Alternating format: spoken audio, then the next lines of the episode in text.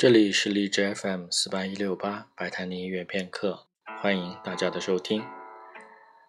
今天在节目当中将为大家播放的是一支贝多芬早年的作品，他所写的七重奏。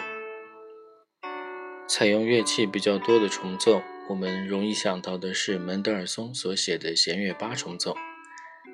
贝多芬所写的这首七重奏，它的乐器构成是。小提琴、中提琴、大提琴、单簧管、大管、圆号和低音提琴。